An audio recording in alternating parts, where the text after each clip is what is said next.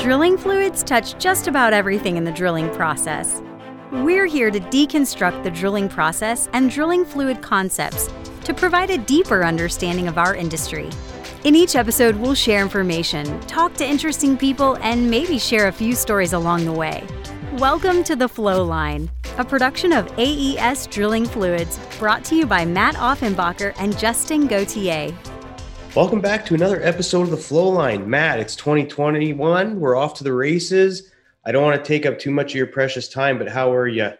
I'm as good as it gets, ready to be on to the new year. Excellent. Excellent. Well, so far, so good. Matt, you know, something that came up, you and I were talking and, you know, we figured let's get technical. I say, let's get technical. I'll ask questions and you be technical. Drilling fluid engineers on location are doing mud checks, different types of tests all day, every day. We also do, you know, similar tests in the lab to support operations, but then we get a little more analytical. And even on the rig, some of these actually exist. But I think today talking about different tests, different mud checks, you know, th- things that are, are not common, but folks out there need to be aware of. And so I think we run through them, explain what they are, why you do them, and, and, and maybe a little bit of how you do them. That way, if someone comes across, you know, a request, then they can reference the uh, podcast. And if anyone has any more questions, then they can ask us, or more specifically, ask you some more details. So what do you think? I think it's great. You know, my experience, one of the reasons I wanted to do an episode like this is every once in a while, somebody knows enough to ask for one of these tests. And these are, we, we may have to do follow-up episodes because these are just a couple of them, but there's not, I've had to do a ton of digging to even find out what some of these tests are or have in the past. And so it's like something I keep in my little archive because nobody really seems to know, or, you know, for whatever reason, you know, they've fallen by the wayside, and I have plenty of reason to believe why they would fall by the wayside. But all, all that being said, you can't run a test if you've never heard of it and don't know what it is. So maybe yeah. we should start by trying to, you know, explain a few of those things. Excellent. Well, let's get started then. Something that happens on the rig, unfortunately, every once in a while, stuck pipe. Now, there's a test that we can run that applies to stuck pipe. Matt, what's it called? How do we do it? And what's it for? So the differential sticking test, which there's probably a good reason you never heard of this, it's supposed to help measure stuck pipe tendency. My whole thing, or I think the reason it fell by the wayside, is it's it's pretty difficult to benchmark. It's fairly unreliable, but it's something you could run in the field. You'd probably be fairly likely, that would be the most likely location. But think of a filter press with some torque plates, basically. So you make a filter cake, you do some fluid loss, you've got some overbalance pressure, you let these two plates come together and let them sit like, you know, if pipe was sitting static. And then you try and rotate the plates against one another up against that filter cake, and you measure the torque and the, the average torque readings relative to a period of time. And basically, if it takes a lot of torque, you're more likely to get stuck. If it doesn't take as much torque, then hopefully you're good. And I've been asked a few times in critical wells, people have brought this up. And first of all, the equipment's kind of, it's a, it's a lot of parts. And the problem with lots of parts is things break, especially in the field. Mm-hmm. And a lot of parts that need to be kept clean. There's several gaskets. There's just, you know, that kind of stuff.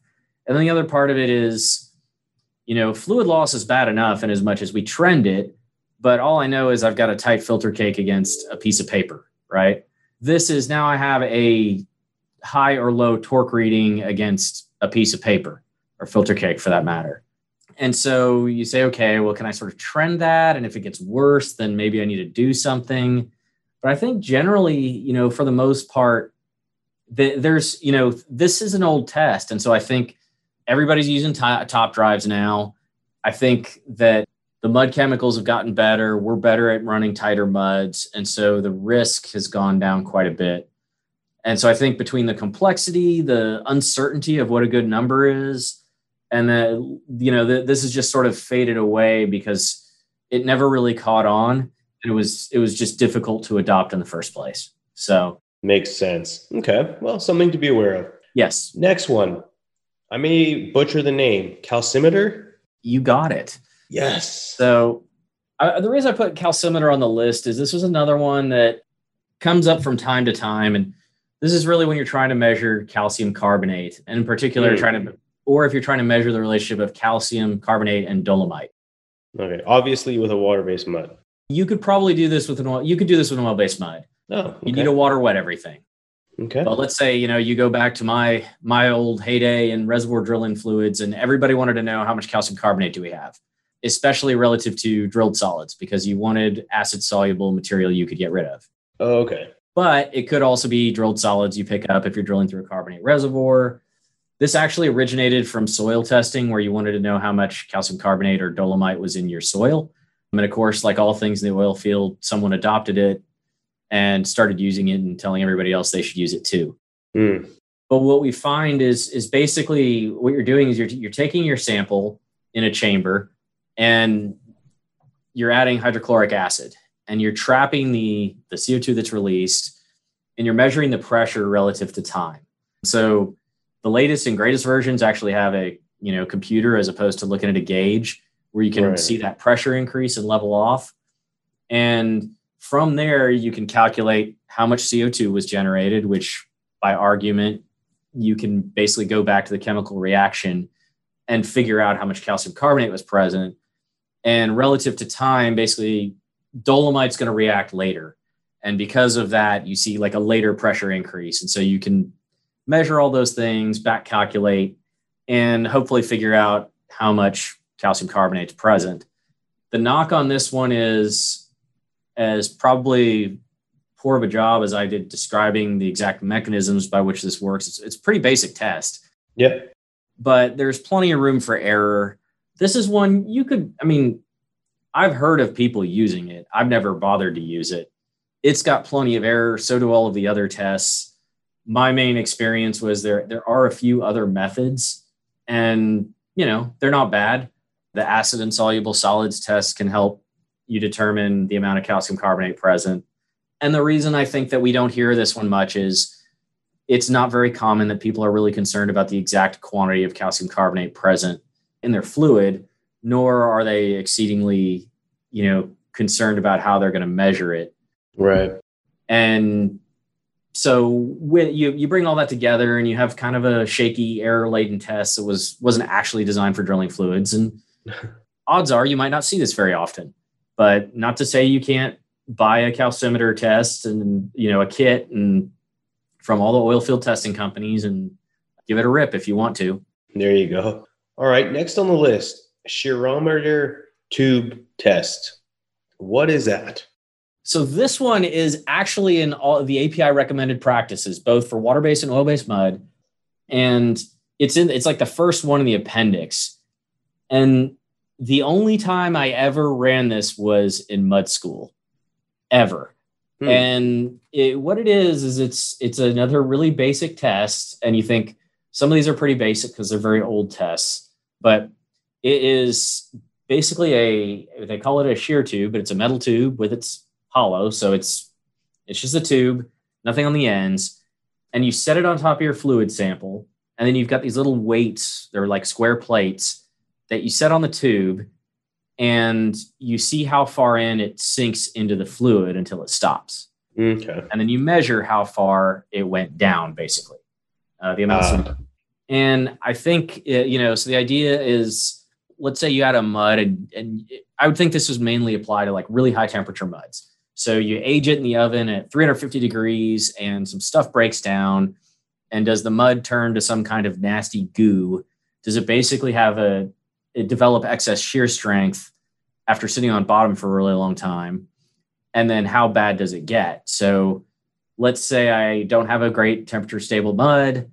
I, you know, leave it in the hole. I come out of the hole, trip out. It's been sitting there for a couple of days, get back on bottom, kick on the pumps. And I have this really, really thick fluid, and I induce losses. So I think this was an effort to try and measure the degree to which that might happen.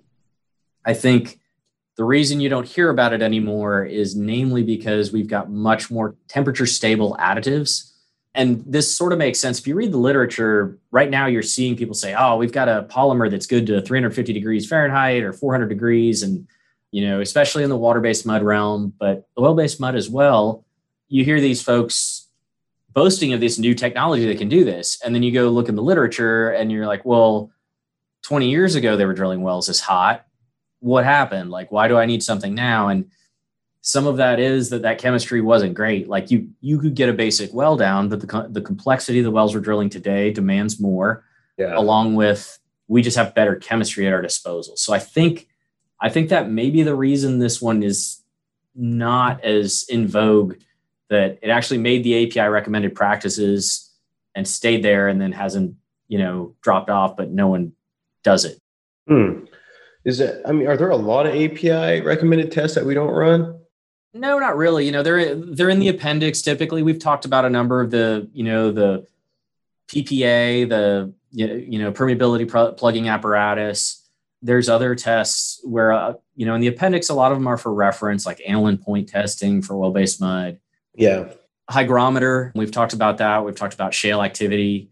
So they're there, and, uh, you know, they're, they're obviously not on a standard mud check. And then there's a few that are in there.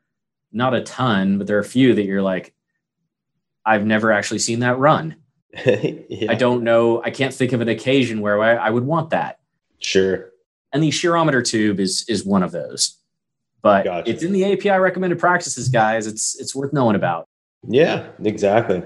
All right. Well, another one on the list here, P H P A concentration. And and that's one I think that out of all of these is probably the most relevant. Now, maybe not used. I mean, unless you're using a P H P A mud. I mean, the only time I've ran P H P A muds really is, you know, up in Canada and then offshore. I think there was a well, but anyway, that would be something I think is a little more common than the rest, but, but yeah, I'll, I'll let you go ahead and describe what it is and how we run it.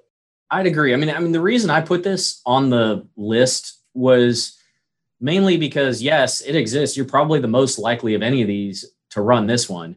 But normally when you're running a P H P A mud, if you're pretty solid in water-based mud, like I don't know, other than checking what you've added and sort of knowing, I don't know how much you have to track your depletion. Right. But keep in mind that like any of these shale inhibitors are like they're, you know, when they absorb onto the clay they're or the cuttings, they're going to get lost over the shakers or stick on the formation. So you need to keep adding them into the mud to maintain your inhibition levels as you drill a new hole. And so P H P A, there's there's a few different ways to do this, but kind of the latest one, basically the idea is that uh, P H P A is a long chain polymer. And when you expose it to hydrochloric acid, one of the reasons that they tell you not to acidize P H P A formations is it it, it basically like curls up on itself and forms this kind of like rubbery mass. Hmm. And so if you do that on purpose, what you've done is effectively precipitated the P H P A. So if you do that in your mud sample and then centrifuge it, you should be able to see those precipitated materials and quantitatively get a, you know, a conversion to some, you know, pounds per barrel of excess that you're carrying. Okay. I'm fairly used to when we're running P H P A, you know, P H P A sticks, right. Dumping it, you know, tipping some jugs over. I've never been very technical when I've run a P H P A system. You know, you just kind of keep it going and, and track your usage. Right. But, and I think, you know, this test is a little bit rough. Well, it gives you a decent idea and you can trend it. You're looking on a centrifuge, you, you centrifuge this precipitated material and you're more or less kind of measuring that and assuming there's not enough error that it makes any difference. Mm-hmm. So anyways, I think it's a test. If you, it's worth being aware of it. And, and most of these, I would say you may never run it in your career, but the main thing is to make you a better mud engineer, to know that it exists yeah. and be prepared to explain to somebody either why you wouldn't run it or at the very least, you know, be able to talk to them a little bit about it. And, and that's why I thought it would be helpful to, you know, put a few of these on the list. And, you know, if people have more tests they think of, I might have to go do some digging and, and offer some up. You know? Yeah. Well, and, and I think you're right. I mean, there's, there's probably a dozen more that are on there that people will say, oh, you missed this, missed that. But I think the point here is that, hey, here's some that stood out and just be aware that, you know, and especially in unconventionals, things have become so manufacturer mode that we run the same test, we run into the same issues, just kind of different variations of it. But, you know, if the price of oil goes up and we start drilling some more complex wells, these might be things that get resurfaced. So it's being aware of them. And, and, and you know, if, as a mud engineer, maybe only been in the you know, field for X amount of years. This may be stuff that you've never even been exposed to or even heard of. So like you said, Matt, having uh being, having the awareness and, and then looking through the, uh, you know, the, the A P I testing manual, if you still have one, it's important to know. And, and definitely, you know, it makes you certainly a little more credible if you are aware of all these. If someone says, hey, how do we do this? And you say, oh, in fact, I listened to the Flow Line. I know exactly what to do. So, but anyway, that was my little plug for us. And uh, Matt, any other closing last words, buddy? You know, I think one thing I would note is just because you've heard of these tests doesn't mean we necessarily need to recommend them, but they're worthy of a conversation. You know, I feel like most of the time when these come up, I spend a lot of time talking the customer out of actually using them.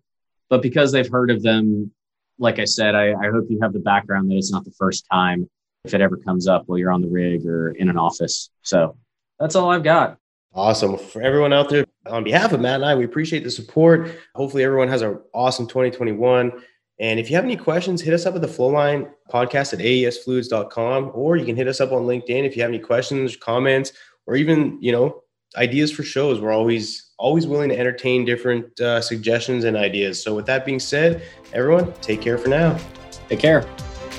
Thanks for listening. Please tune in next week for another exciting episode of the Flow Line. And remember, may your returns always be full and your trips always smooth. Views expressed in this program belong to participants and not their employees. The program is for informational purposes only and cannot take the place of seeking professional advice. Copyright A E S Drilling Fluids.